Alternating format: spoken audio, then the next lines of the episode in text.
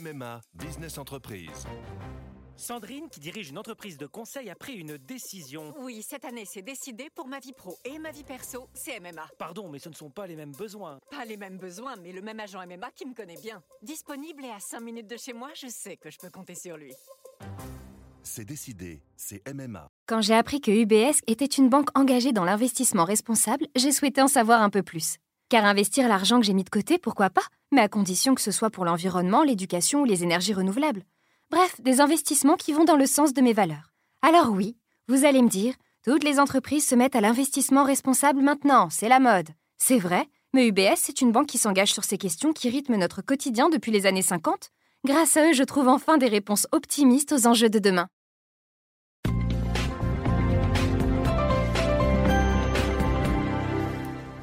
Bonjour, voici l'éditorial du 27 juin 2020, écrit par Vincent Trémollet. Son titre Lieu de mémoire. Qui sommes-nous? Quels sont les hauts faits, les actes de bravoure, les preuves d'héroïsme qui autorisent cette poignée d'excités à vouloir déboulonner les statues, vandaliser les monuments, insulter les morts? L'esclavage, les guerres ethniques, l'asservissement des femmes ont-ils disparu de la surface du globe pour que notre priorité soit de décapiter la statue de Christophe Colomb, de cacher à la cave celle de Colbert? Ceux qui veulent purifier notre histoire ont-ils oublié qu'ils sont les derniers mots d'une longue phrase de 25 siècles qui leur permet aujourd'hui de détruire allègrement ce qui les a façonnés Que les sociétés occidentales, accusées d'être intrinsèquement perverses, sont les seules au monde à pratiquer l'acte de contrition?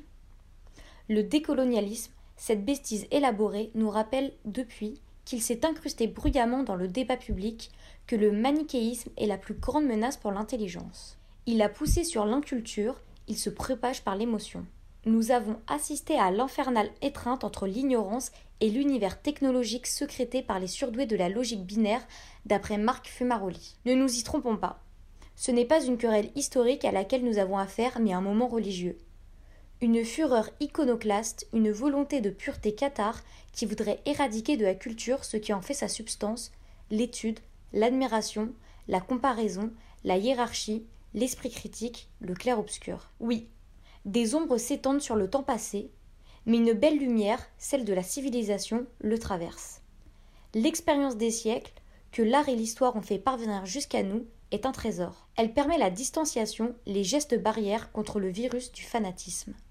Elle protège les frontières du plus précieux des sanctuaires, le fort intérieur. L'oublier, c'est devenir la proie de tous les manipulateurs.